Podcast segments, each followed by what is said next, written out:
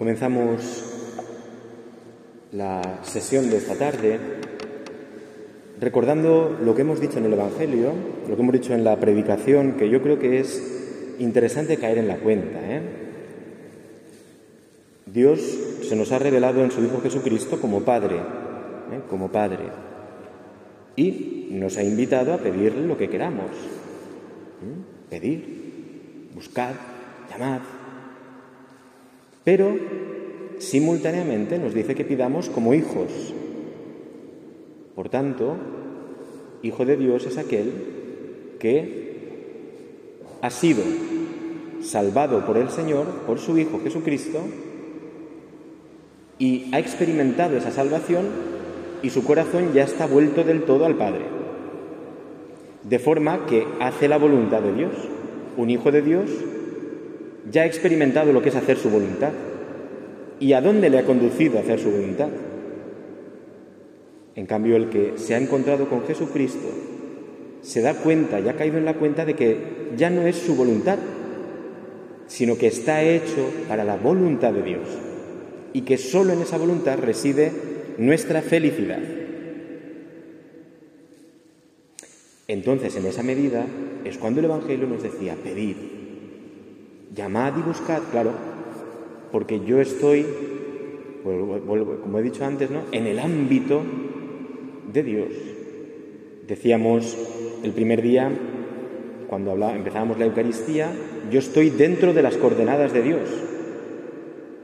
Estoy en el Padre, en el Hijo y en el Espíritu, en su santa voluntad. Pedir, llamar y buscar a Dios sin hacer su voluntad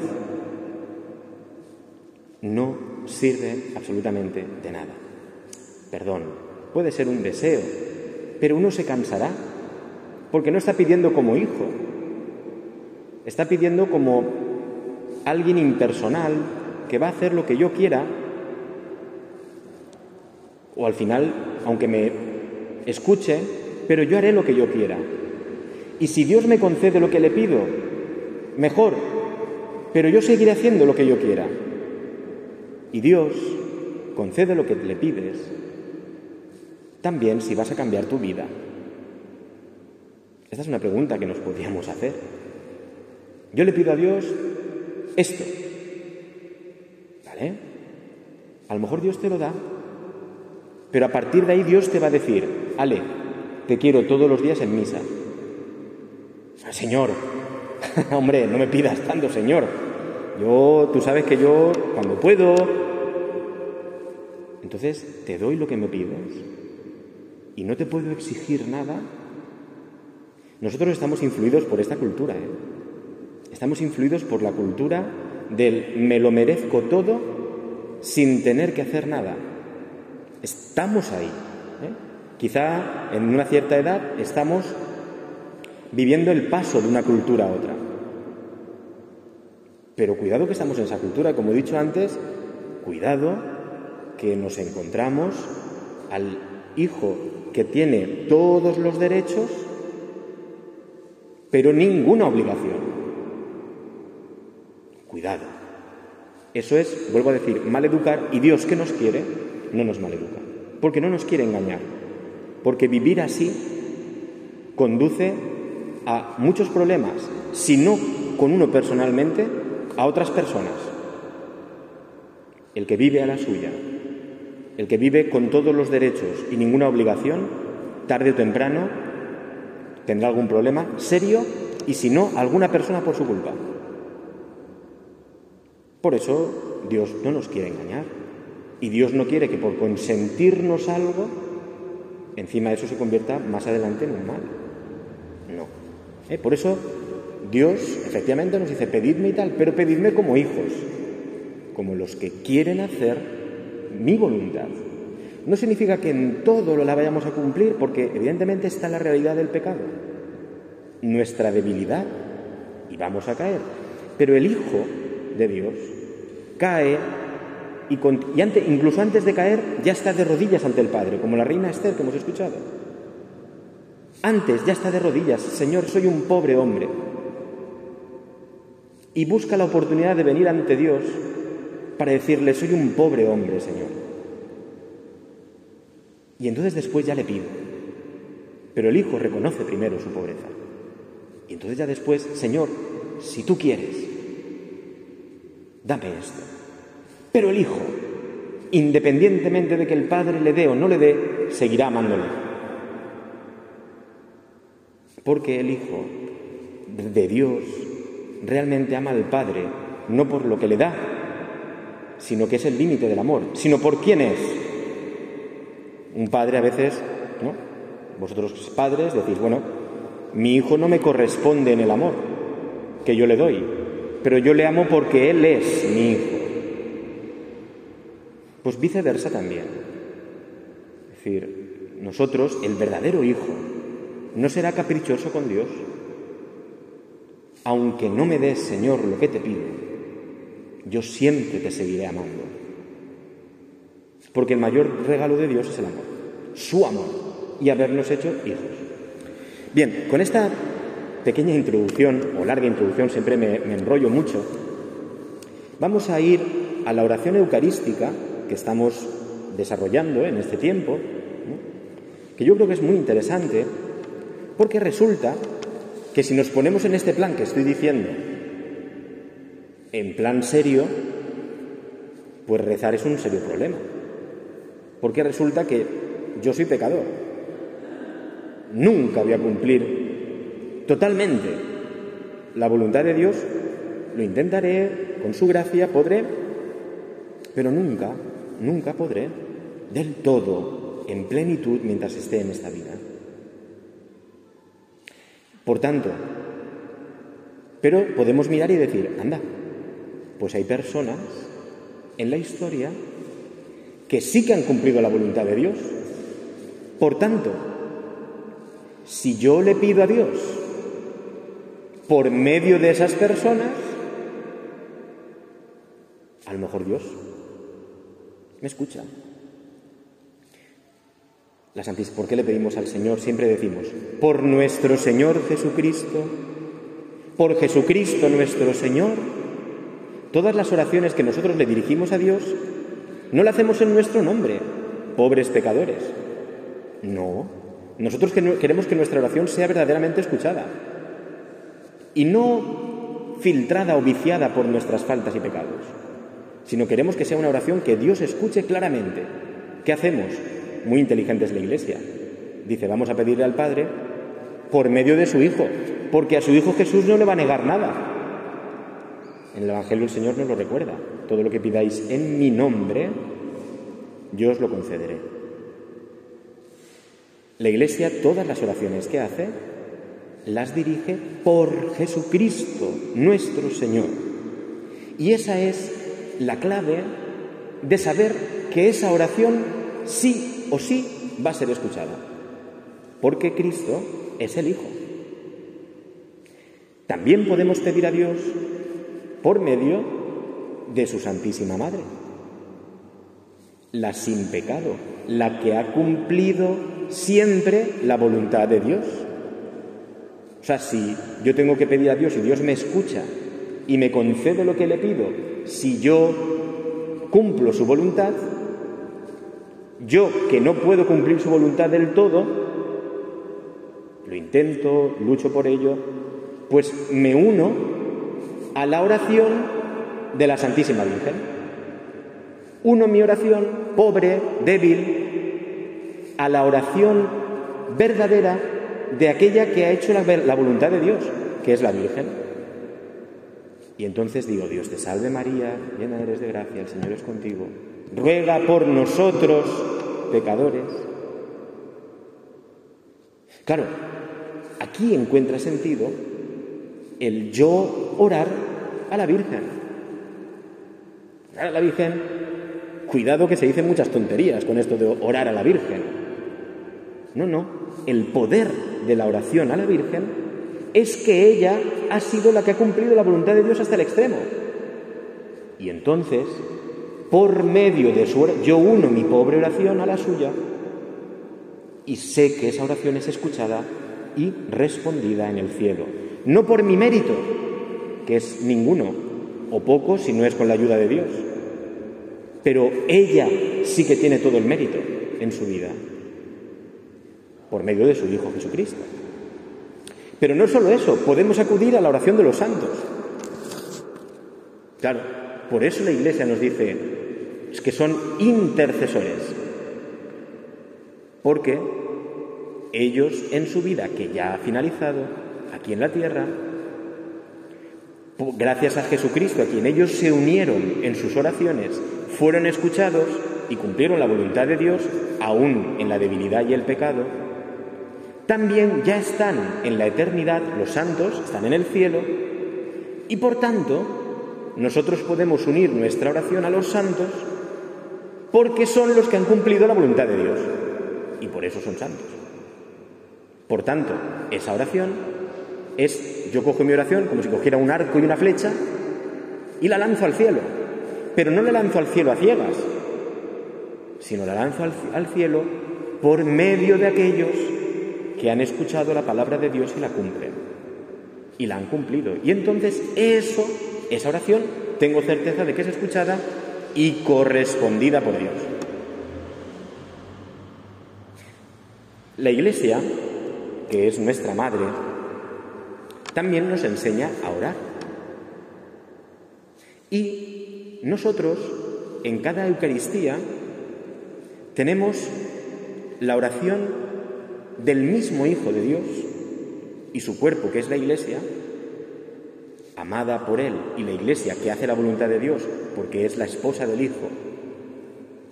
Y esa Iglesia le presenta a Dios las oraciones. Y esto lo hace, se hace en la Eucaristía por medio en concreto de una oración. Si os fijáis, la Eucaristía empieza en nombre del Padre y del Hijo, ya lo hemos hablado. A continuación, la petición de perdón. Reconocerme ante Dios criatura, pecador, amado. También lo hemos hablado. Tercer punto. Glorificar a Dios, darnos cuenta de que nuestra vida es glorificar a Dios. Lo dijimos la semana pasada. ¿Eh? Tres momentos de oración. Situarme ante Dios, pedir perdón y reconocer que Dios me ha salvado de todos los peligros de mi vida durante mi vida. Darle gloria y reconocer que mi vida es para su gloria. Y ahora viene la oración de petición.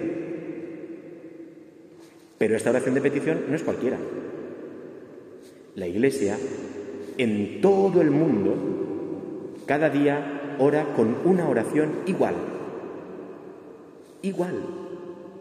Y nosotros que le hemos dicho al Señor, como los discípulos, enséñanos a orar, el Señor nos dice: orad con mis palabras. Sus palabras son las palabras de la Iglesia. Palabras de la Iglesia. Y fijaos, hay una oración que se llama la oración. Esa oración antes de las lecturas se llama la oración colecta. Oración colecta.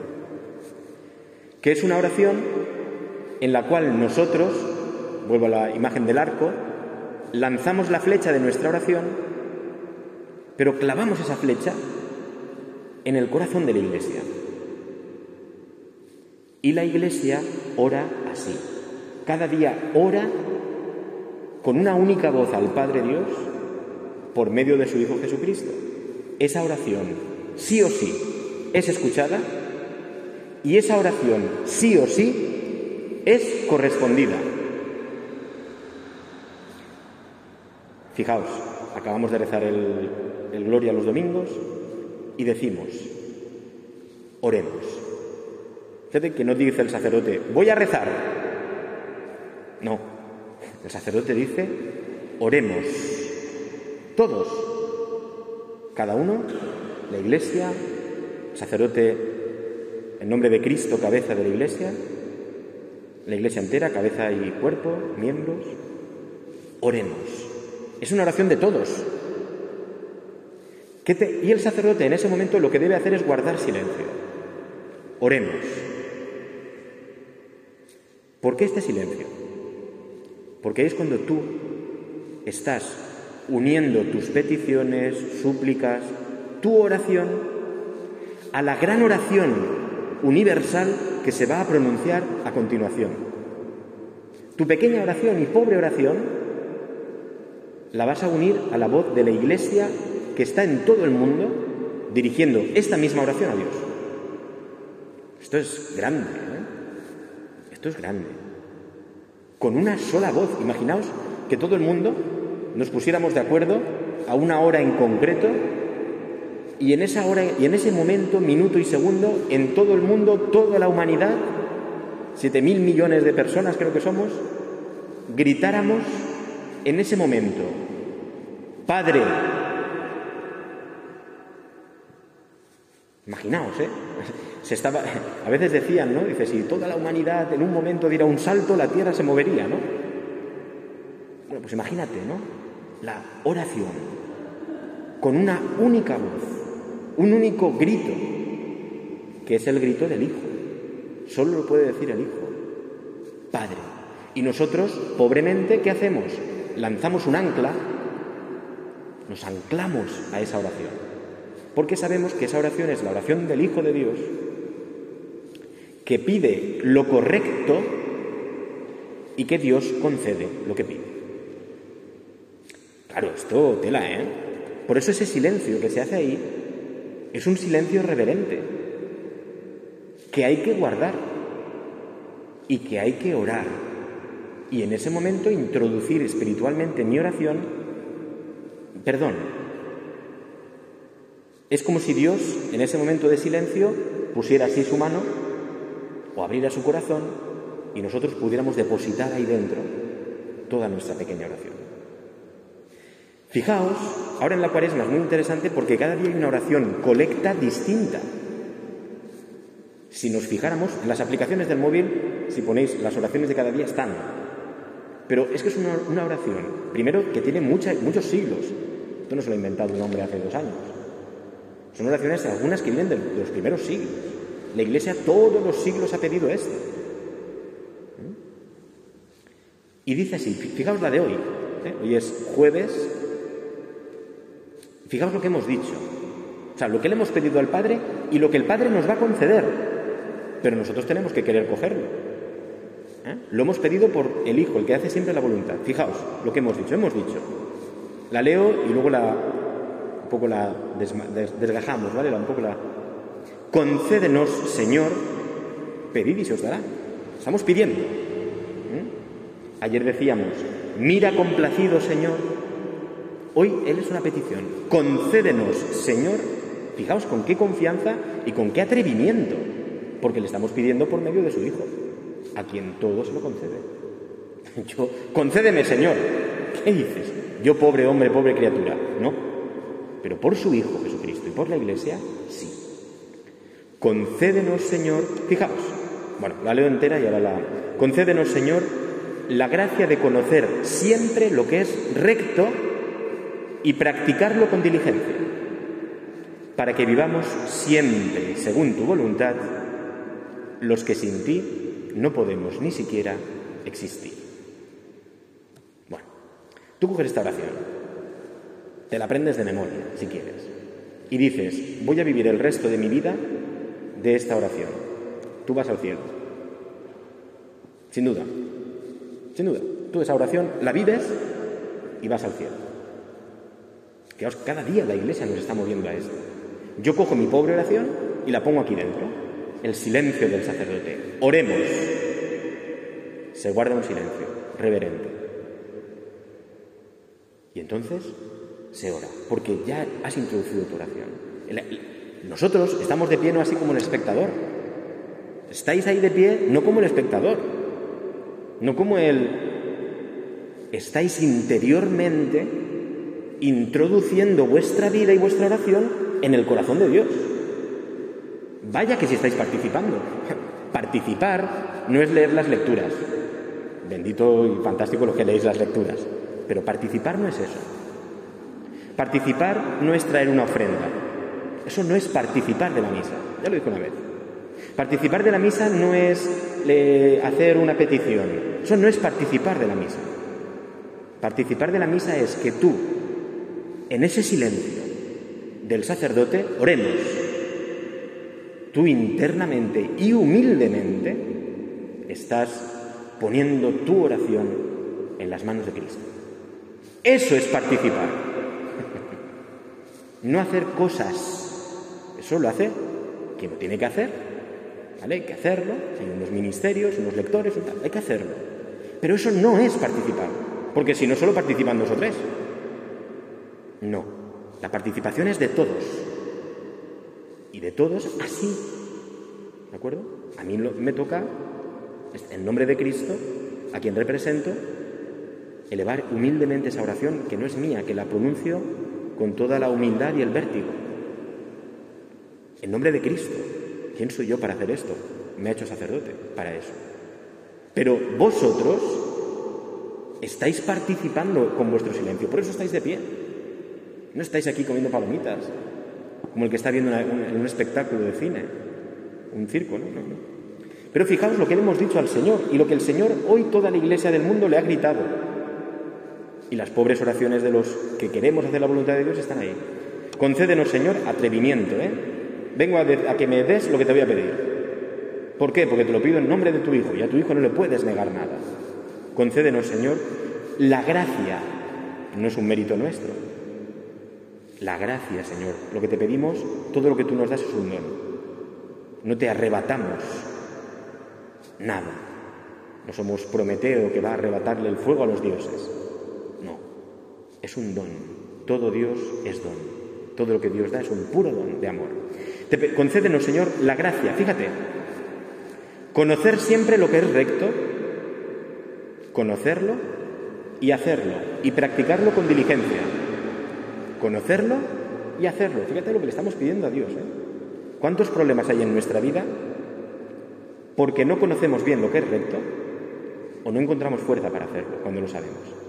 ¿Cuántos problemas hay en el mundo porque no se sabe lo que es el bien o no se quiere saber o no se practica? Nuestro mundo se destruye y nuestra vida se destruye cuando no vivimos rectamente. O sea, esta oración no es... Yo no quiero pedirle eso al Señor. No, no, no. El Señor, que conoce la humanidad, el mundo y los problemas actuales, también los tuyos personales, te dice, pide esto. Esto es lo que necesitas. Claro, el cristiano tiene que ser muy humilde.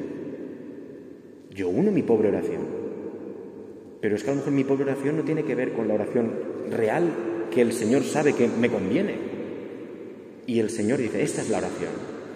Concédenos, Señor, la gracia de conocer siempre lo que es recto y practicarlo con diligencia. Con diligencia es con buen ánimo, prontamente. Dice, fíjate, para que vivamos siempre según tu voluntad. Cumplir la voluntad de Dios, ser santo, ser hijo de verdad. Pero es una gracia que pedimos. Concédenos, Señor, la gracia de conocer, practicar con diligencia lo que es recto. ¿Para qué? Para que vivamos siempre según tu voluntad. El Señor. Señor, están ahí fuera tu madre y tus hermanos. ¿Quiénes son mi madre y mis hermanos? Se quedan todos mirando. Pero tu madre no es, es María, y tus primos, hermanos que están ahí fuera. No, no, no. Mi madre, mi padre y mis hermanos son aquellos que cumplen la voluntad de Dios. Está pidiéndolo Cristo aquí. Para que vivamos siempre según tu voluntad. Ese es el deseo de Cristo. La humanidad funcionará bien, tu vida funcionará bien, si tú vives rectamente y cumples la voluntad de Dios. Y al final hay un, una palabra hermosísima de humildad. Los que sin ti, Señor, no podemos ni siquiera existir. Ya me he dejado del todo en manos del Padre. Esta es la oración. No del fariseo, ¿verdad? Que nos dice el Evangelio, que está ahí, Señor, hombre, yo soy aquí muy bueno, no me hagas como ese de detrás porque... No, no, no, no. Es la oración del que está atrás y dice, Señor, sin ti ni siquiera existiría. ¿Quién soy yo ni para levantar los ojos a ti? Sin ti ni siquiera podría existir. Esto es lo que hoy toda la Iglesia le ha gritado a Dios, como un terremoto que no se ve espiritual. Este es el grito de hoy de toda la Iglesia universal, de Cristo al Padre. ¿Qué le estará diciendo hoy al Señor en la eternidad? El Señor está sentado a la derecha del Padre. Sí, sí. ¿Qué le ha dicho hoy Cristo al Padre? Esto. Esto es muy interesante porque esto es una ventana al cielo. Yo sé lo que hoy Cristo le ha dicho al Padre. He entrado en la eternidad. Es más, cuando Cristo le ha dicho esto al Padre, unido como un ancla a esa palabra, estaba mi pobre palabra. Hoy Cristo le ha dicho esto. Se lo está diciendo en la eternidad. Y unido a eso está mi pobre petición. Esto es grande, ¿eh? O sea, pensarlo así, dices, es grande esto, ¿eh? Y Dios al Hijo se lo va a conceder. Y a nosotros que unidos al Hijo se lo pedimos, nos lo va a conceder. Pero nos va a conceder esto.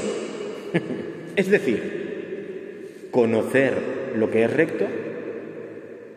Tú mañana te vas, estás ahí en tu casa y el Señor te va a dar luz, si estás en gracia de Dios, claro, para ver lo que es lo correcto. No solo te va a dar luz, sino te va a dar la gracia, la ayuda para poder hacerlo. Luego está tu libertad, que a lo mejor dice, pues no, y pecamos. Pero te lo va a conceder. Él va a estar ahí diciéndote, va, venga, venga, eso es lo correcto, hazlo. Además te doy la fuerza. Pero no nos empuja. Nos lo va a conceder. Desde ya nos lo ha concedido. Se lo ha pedido el Hijo Jesucristo. Desde ya Dios te ha concedido esto. Tú vas a misa y ya sales con esto. Sin ninguna duda. Claro. El problema es que nosotros sigamos, entremos y salgamos con nuestras pobres peticiones. Pues Señor, yo quiero que me toque la lotería. ¿Qué, qué, qué? Vamos, ¿qué tiene que ver la lotería? ¿Qué tiene que ver la lotería? Que te tiene que tocar a ti, porque tú te apetece y quieres vivir en una casa más bonita, con que el mundo conozca lo que es recto y que se restablezcan las relaciones en la historia. O sea, que este mundo se arregle, que dejemos de vivir en la mentira, que se deje de vivir y actuar en la mentira, que rompe familias, personas, países. ¿Qué tiene que ver tú que te toque la lotería, hombre? La oración de la Iglesia nos hace muy humildes para de verdad ver qué es lo que nos conviene. Y tú puedes tener mucho dinero, pero como no sepas lo que es recto, tú en dos días te lo has gastado y no ha servido para nada. Porque tú te querías tener dinero, pero no conocías lo que es recto y vivir rectamente.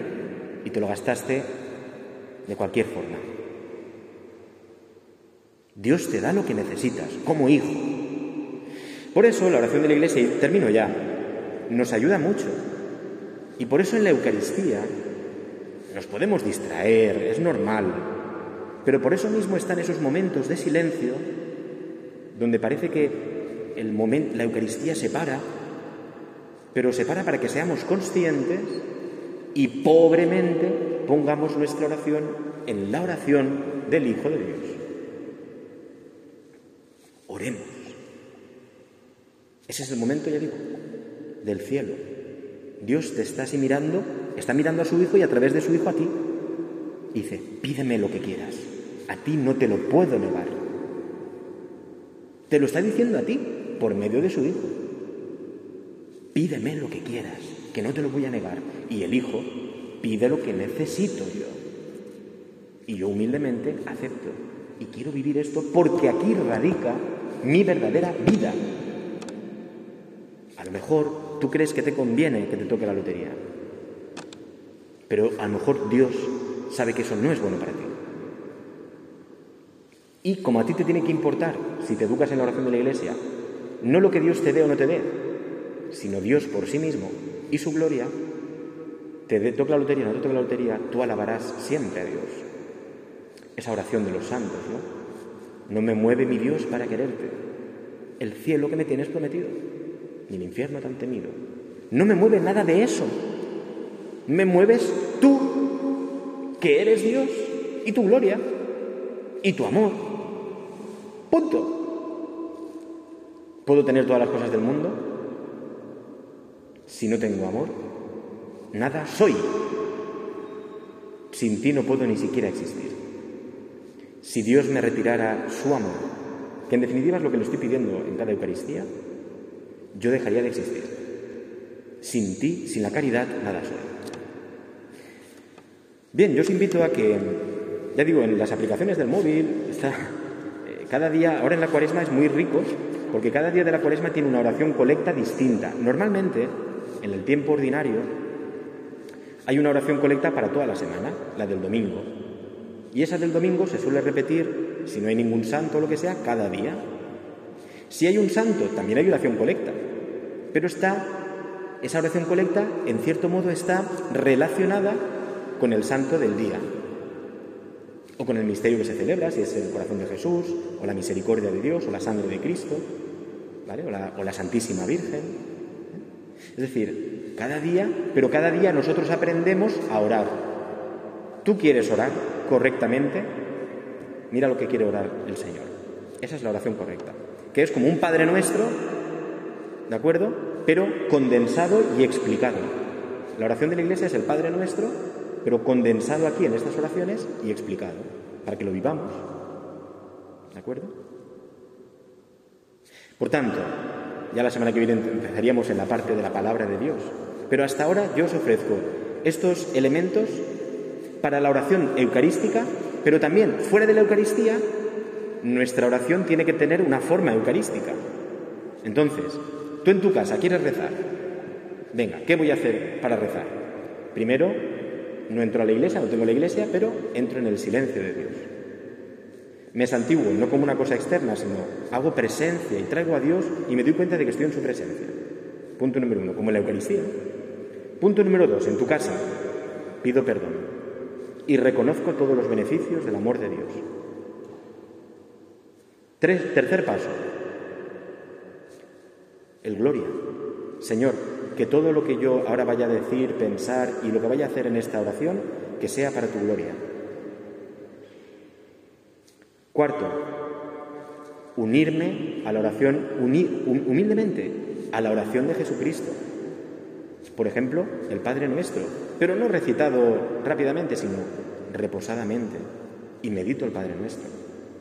A la Santísima Virgen, pero no, Dios te salve María, llena de gracia, el Señor es contigo, bendita tú eres, ¿verdad?